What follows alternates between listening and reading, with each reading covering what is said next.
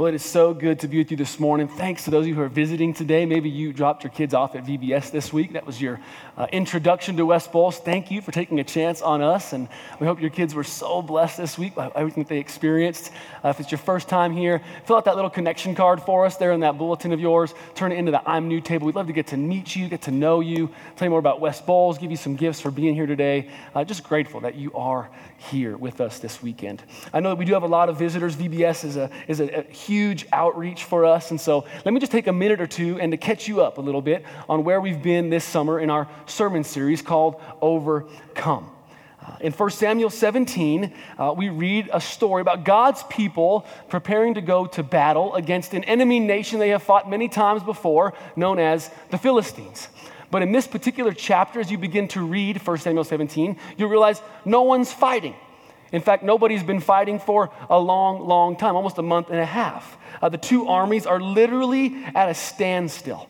They're sitting on opposite sides of this valley here, the valley of Elah. This is the actual place where this story took place. And one army is on that hillside there to your right, there's on the, the hillside to the left, and they're just kind of staring at each other.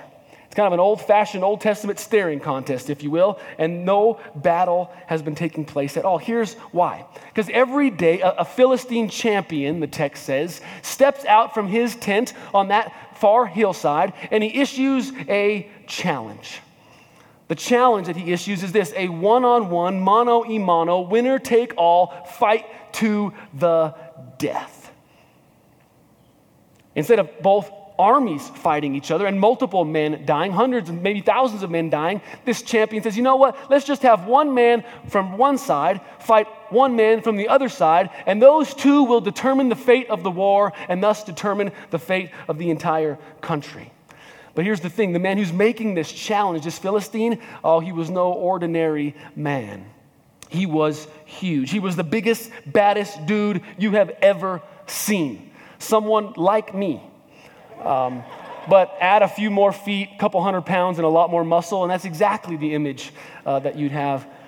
No, he was, he was huge. The text tells us he's about 10 feet tall. He's carrying 125 pounds of armor, and he has to have a personal assistant carry his shield. His name is Goliath.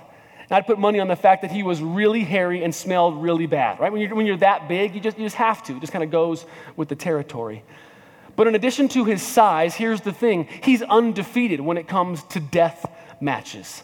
That's kind of how it works when you're in that line of work, isn't it? You're either undefeated or you're dead. Well, this guy's never lost a battle before. And every day, this beast of a man steps out on the one hillside and calls out God's people on the other hillside. But for 40 days straight, God's people are, are so timid. They're so weak. They're so scared of this giant. For 40 days straight, no one has stepped up to the challenge. And so the giant kind of ups the ante a little bit. He begins to hurl insults and taunts. From the hillside, the giant begins to scream out, You, you are so weak and pathetic. None of you, not a single one of you, is strong enough or brave enough to stand against me. You call yourself men. You call yourself warriors, the giant says. No, you're little girls. Worse than that, little dogs. You're pathetic, just like your God. Then he spits on the ground and probably kicks the dirt, right? You know it, and I know it, the giant says. And no one is man enough to show otherwise. This happens for 40 days straight. It's the story of David and Goliath, right? And although we typically read that story like it's some children's tale that you would, you would play out or, or act out during VBS or some Old Testament fable just, you know, meant to encourage you or whatnot, you know what? All of us, I think, are living in a very similar situation. That, that story is actually a description of our, of our lives. Every single one of us is going to, or, or currently is, or maybe can reflect back on a time when we faced a giant. It was an obstacle, a hurdle, a foe of some sort that just tried to take us out. Day after day after day, it did all it could to defeat us. Now, sure, it doesn't come in the form of a 10 foot hairy guy wearing 125 pounds of armor. Our giants look like guilt, or shame or pride or addictions or depression or complacency, but all those things, they're just like Goliath. They're trying to take you out. See, some of us, we can't imagine a life where we don't feel sad all the time. Some of us, we don't have the slightest clue what living courageously or confidently would even look like or, or feel like. Some of us are always afraid or paranoid that the worst thing is going to happen. Or we believe that we've messed up too badly, that no one would ever love us again, especially God. Or we think that we aren't enough on our own, and so we need a little extra boost, so we need some porn or some pills or some, some procedure. Or we get angry at the slightest thing. I mean, just the smallest thing can just set us right off. That's what you call a giant, my friend. That's what you call a giant. And they don't just go away over time. Like the story in 1 Samuel, they tend to get bigger and badder and more boisterous over time. Goliath taunted God's people for 40 days straight. But for some of us, we're like, that's nothing. I've faced this giant for years, I've faced this giant for decades. And although we like to think that we're strong enough to get past all of this stuff, to defeat all of these giants on our own, truth be told, we're, we're just not. We're like the men in 1 Samuel 17, and we hear the taunts of the enemy. We hear the giant talking all kinds of trash to us, and we just kind of shudder. We just kind of shirk back. We're just not sure how to overcome the giant. So we just hope that over time it'll take care of itself. But we're just so overwhelmed by the giant's presence, so overwhelmed by the giant's power, so overwhelmed by these proclamations that he's making in our life every single day. And so we need someone to come to our rescue, someone to come to our aid. We need someone to show up and do for us what we can't do on our own. We need a David, do we not? And luckily for us, we have one. His name is Jesus. I believe with all of my heart that Jesus Christ is the only one this side of heaven or the other that can help you overcome whatever giant you are facing. He is greater than all the other giants. Amen, my friends. He can. He can help you overcome those things right? through his, his teachings, his example, his death, his resurrection, his spirit. Anything connected to Jesus, everything connected to Jesus can help you overcome whatever giant is standing in your way. God has designed for you to live an abundant life, and anything that comes against that is not of Him and needs to be removed. And Jesus is the one that can help you do that. So, this morning, as we're kind of wrapping up the series in the next couple of weeks, I want to talk about a giant that, man, for some of us feels like 10 giants, maybe even, maybe even 100 giants. a young man is driving a huge dump truck on a very tight mountain road that goes along the edge of a very steep cliff. Well, wouldn't you know it? The truck loses traction, right? That slides off the edge and it falls 500 feet to the bottom of the valley where, just for dramatic sake, it burst into flames. Luckily, the young man, though, is able to jump out of the truck before it falls off and goes tumbling to the bottom. But he finds himself just barely hanging on for dear life to this tree branch up at the top of the cliff. Please help me, the young man starts to scream. Is anybody up there? In a flash, he hears a voice from heaven. Yes, I'm here, the Lord says. What do you need? Oh, I'm not sure, not sure if you could see this or not, God, but, but I'm kind of in a, a tough spot right here, a bit, of, a bit of trouble. Can you save me? Of course, God says. I just need you to trust me. So go ahead and let go of the tree. After looking over his shoulder at the smoldering truck below and the 500 foot drop underneath him, the young man yells out, Is anybody else up there? Have you ever felt that way, though? Have you ever felt like God, He didn't come through the way you had hoped He would come through? That He wasn't coming through in the way that you would, you'd pray He'd come through? Have you ever felt let down by God? Disappointed in God? Have you ever felt abandoned by God? Maybe even angry with God? I think a vast majority of us have, if we're honest. I mean, what else are we supposed to feel in a world where, where some parents have to bury their children? Or where some young children lose their parents. I mean, what else are you supposed to feel in a world where, where people that we love go away to war and never come back? Or where natural disasters take out some homes but leave others totally untouched? What, what are you supposed to feel when, when a child is born with severe disabilities or taken from us before they're even born? When a spouse leaves us or an employer turns their back on us? What are you supposed to feel? Except angry and frustrated mean, life is hard. If you ever found yourself in any of those situations, you've probably also found yourself thinking, saying, or maybe screaming at the top of your lungs, What are you thinking up there? What are you, what are you doing up there? Have you, have you lost your marbles, God? Do you even care about me at all? I don't even know if it's worth believing in you anymore because of what's happening to me right now. Others of us probably would, uh, would see that as being disrespectful to God. So we wouldn't shake an angry fist up at heaven, but we'd pent up all this anger inside. We'd act like we're okay with God, but man, inside, we are so mad at Him. We don't want to seem disrespectful or unfaithful, but we are so mad. In moments like that, I imagine that hurt and resentment, frustration, disappointment, for some, and all out hatred can develop deep within your spirit towards God. Author Max Lucado calls this the but God dynamic. But God. It's something that we read in 1 Chronicles 28. In that text, the young David who slew the, the giant Goliath, who killed that giant in 1 Samuel 17, well, now he's at the end of his life. And this David, he's reflecting on all that has happened over the course of his life, and he says this King David rose to his feet and said, Listen to me, my fellow Israelites, my people. I had it in my heart to build a house is a place of rest for the ark of the covenant of the Lord, for the footstool of our God. And I made plans to build it. But God said to me, You are not to build a house for my name, because you are a warrior and you have shed blood. Did you catch it? I mean, it's just two little words, but they communicate so much. But God. But God. See, David desperately desired to build a temple for God, a house, a monument, a space that honored him so much more than the pop up tent they had been using for so many years. He had it in his heart. I love that, that text, right? I had it in my heart. He desired this so much. I mean, he wanted this more than a preteen girl wants to go see her favorite boy band at Red Rocks, right? David wanted this more than Ryan, our community life director, wants to meet the cast of The Bachelor and he wants that bad.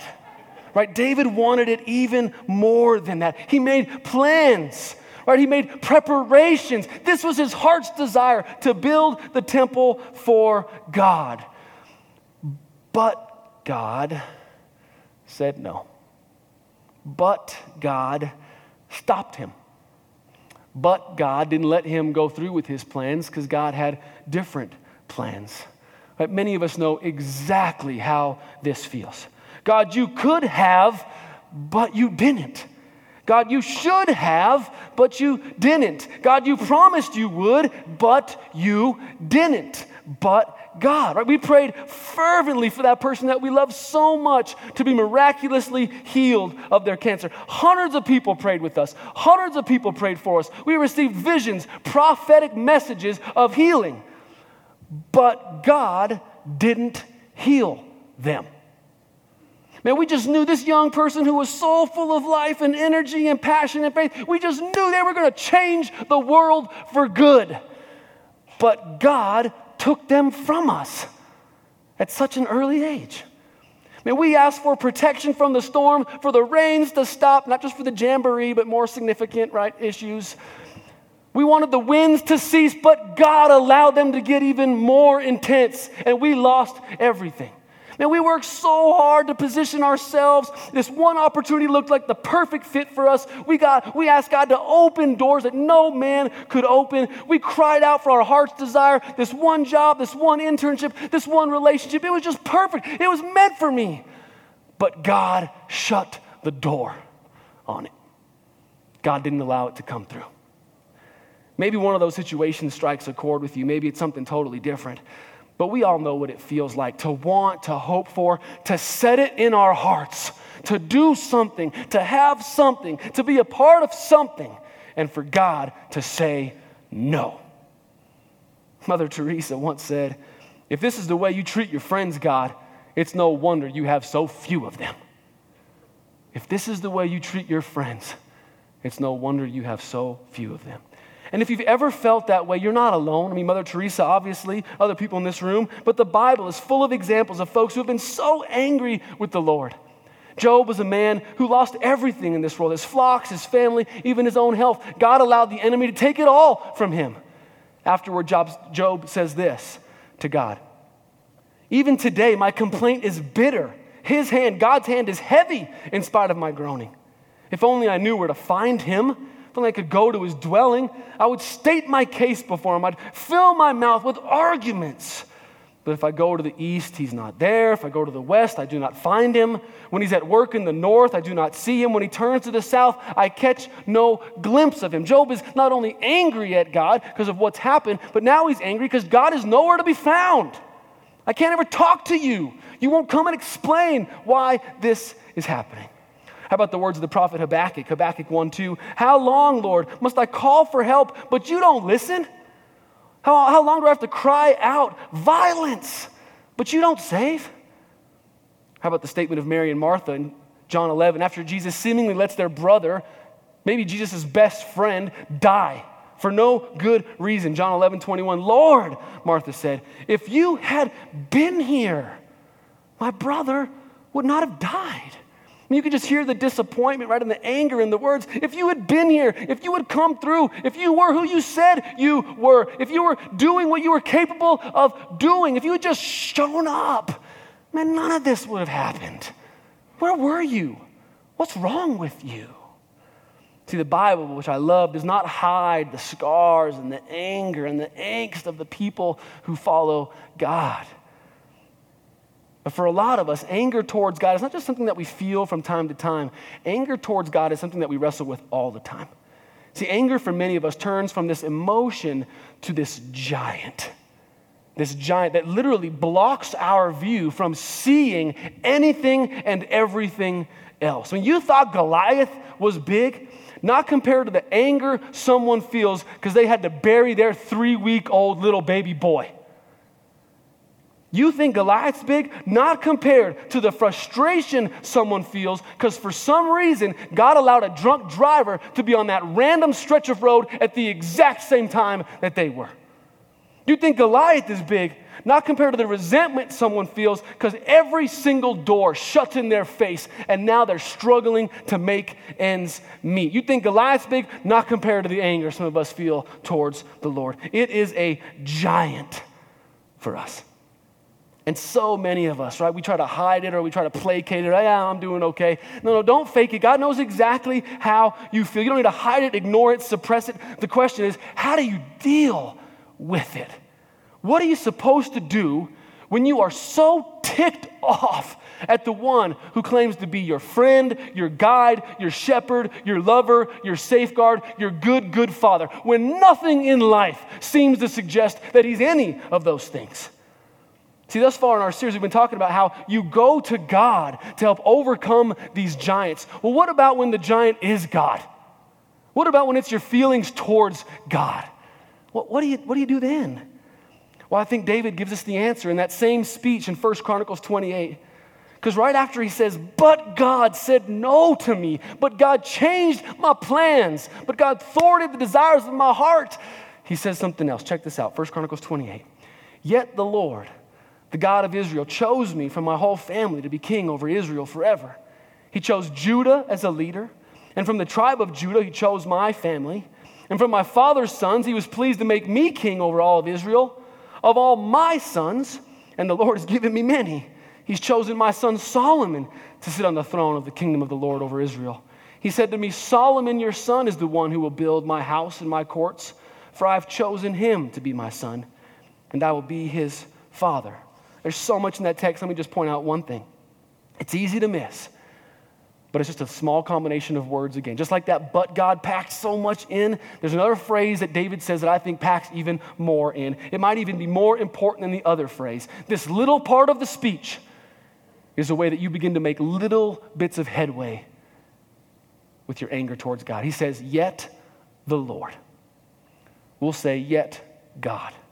See, all of the but God moments in this life, they have to be framed within the context of the yet God moments. All of the heartache and all of the hardship that you experience have to be framed within the phrase of yet God. But God, yet God. Now, I'm fully aware that this topic is so deep and so heavy for so many of us. Theologians have debated this for hundreds of years, so 32 minutes and one catchphrase isn't gonna do it. I totally get that. But I honestly think this phrase is the beginning for many of you to make a step closer to God, especially when you're so angry with Him. But God, yet God. See, for David, it revolved around his desire to build the temple. He wanted that so badly, but God said no. But God said, You're not the one to do it. But God said, Your heart's desire is not going to come to fruition in that way. Yet God had a plan. Yet God chose someone else out of his house to build that temple. Yet God needed David to do something different. You with me? But God, yet God. And I don't know how this is going to play out in your life. I don't know how it's going to manifest or, or become true. I just, I just know that it will. This is truth.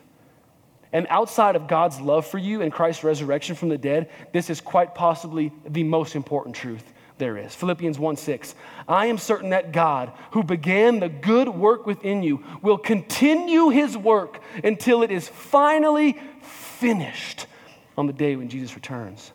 Proverbs 16 4. The Lord works out everything to its proper end.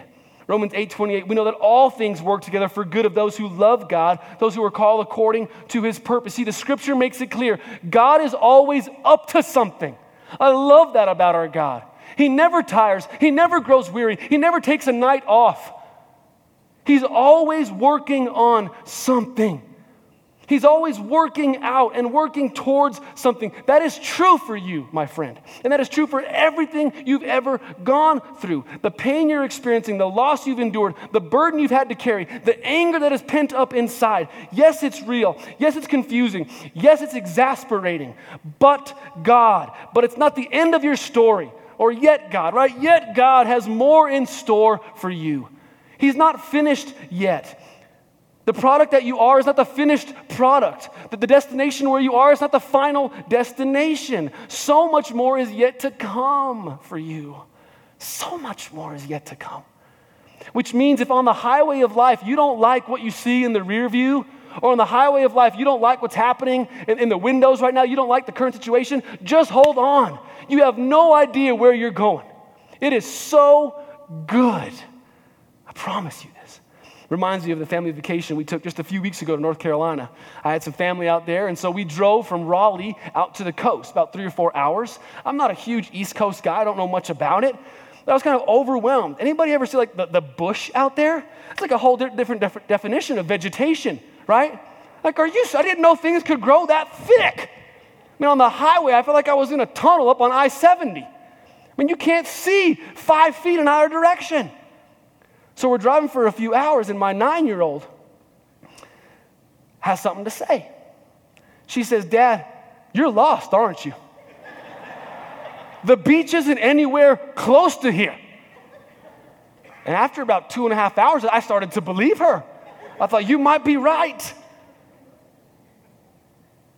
But I kid you not, it's as if we were suddenly in one of those movie scenes, right, where the skies part and the angels, oh, start singing.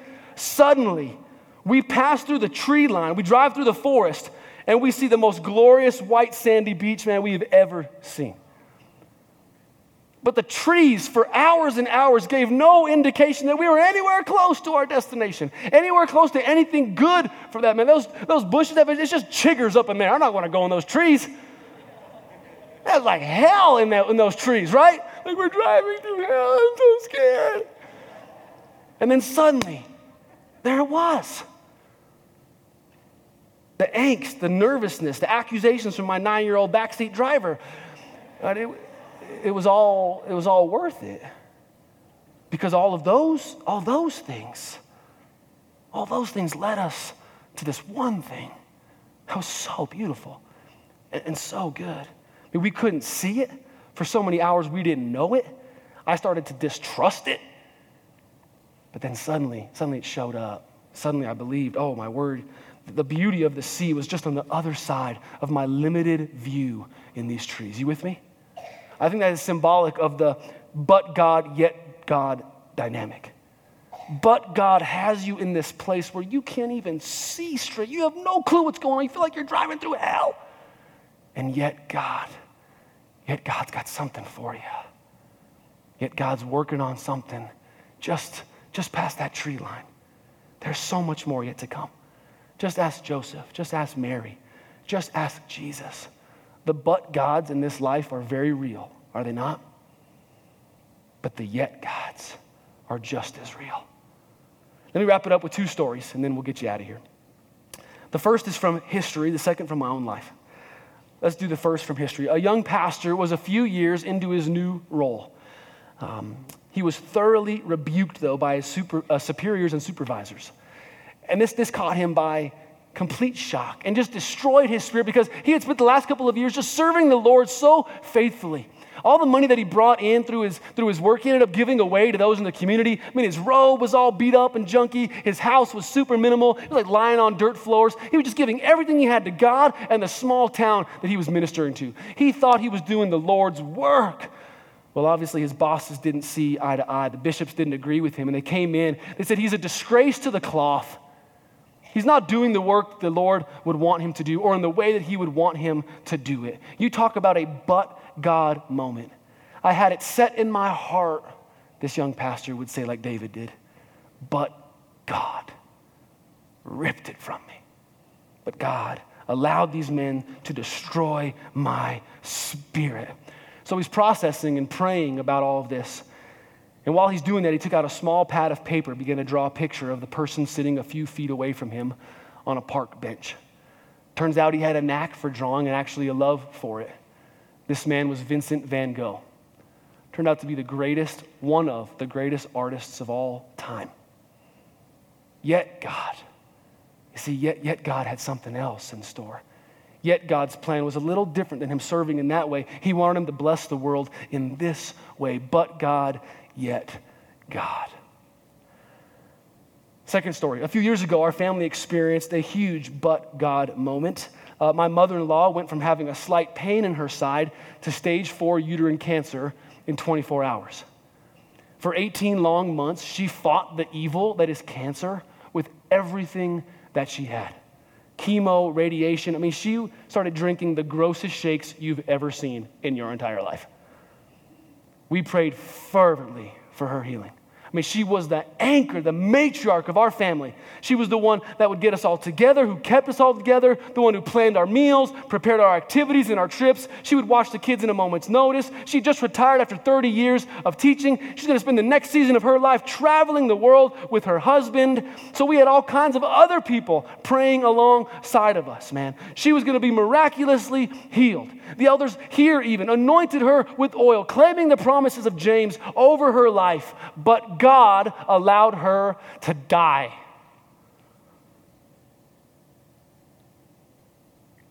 But God took her from us. But God said no. And I wish, friends, I wish I had a story of the yet God. I wish I could be like, yet God. We just don't yet. We just don't yet. I, I, could tell you a lot of things about how people have come to faith because of her story and her testimony and her blog. I could tell you how some family relationships have been strengthened because of all that. I could tell you how Becca has ministered to countless other people who've lost family members to cancer. I could tell you all those things. And those are some yet God moments, are they not? But I don't think it's the entirety of it. I think there's a lot more to come. We're still waiting for and hoping to see the yet God. And that's all you can really do when you're given a but God moment. I mean, your other options, just to be honest with you, they just stink. You can curse God and, and, die. You can believe it's all random and meaningless. You can think the cosmos are out to get you. You can hope the next time you're reincarnated, things are going to work out better for you. Or you can trust that there is a big God who loves you so much, who's up to something. You can believe with all your heart that the God who took from you is going to give back to you. You can believe that this life is just a precursor for the life to come. You can believe all that, and that's, that's where I'm at. I'm waiting. Oh, there was a but God, and I was so mad. I set it in my heart to enjoy life with this woman for a long, long time, but you took her away from me. And yet, I believe you've got something up your sleeve. Yet I know something is coming. I know Van Goghs are born out of disappointment. Beauty comes from ashes, and life comes out of a grave. You with me? I believe in the yet God. I believe there is so much more to come. I believe God's got something up his sleeve. So, but God, yet God. I don't know where you are on that continuum, where you are on that spectrum. But I just pray that maybe, maybe this morning, maybe something said, your anger, your frustration towards God will slowly, it doesn't, it doesn't happen over, overnight, that it will slowly just morph into trust in God, morph into belief in God, transform into praise for God. But God, but you did this. Yet God promises to do so much more. You with me? That's my hope and my prayer for you today. Let me pray over you and we'll get you out of here. God, we all acknowledge that life is hard. It is so good and so sweet at times, so many beautiful things. Even this morning, seeing these kids up on stage, God, 250 kids singing your praise. I love that. So sweet, so beautiful, Father. So many wonderful things in this life, but, but we got to be honest and real with you. There's some really hard things in this life, too. Some things that are weighing some of us down right now, God, some things that have weighed us down for decades. A giant and maybe we never put words to it before God, but it's our anger towards you, it's our frustration towards you. And it's because of those but God moments. We knew you could have, we thought you, you would have. The scripture said you probably should have, but you didn't. But you didn't. You took our heart's desires, God, like David, and you kind of crushed them. Lord, it hurts.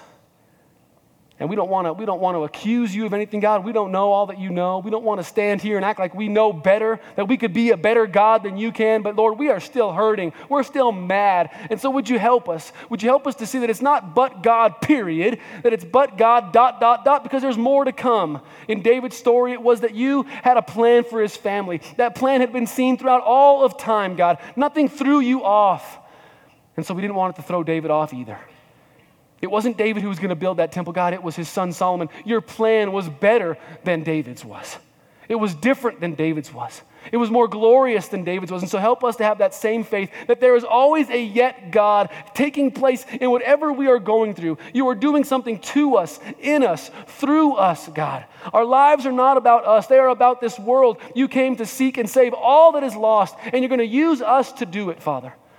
And so, would we see that no matter what we're going through, God, it might be something that you are using to bring salvation and healing and hope to this entire world? Help us not to get stuck in that angry spot. We know you're not mad at us when we're mad at you, and we thank you for that. Thank you for being so big that you can take our raw emotion, but be so big in our life, God, that you show us, show us the beach. Show us what's going to take place on the other side of this tree line. We're stuck, some of us, in this dark place. Help us to believe there is so much more to come. Help us to believe you got something up your sleeve, God. Help us to know that what is yet to come is so much better than anything and everything that has been already. Help us to know there's always a yet God, yet the Lord. Oh, we can't wait for the day when we all get to tell our story of but God, yet God. Thank you for never giving up on us. Help us to never give up on you. In Jesus' name we pray. Amen.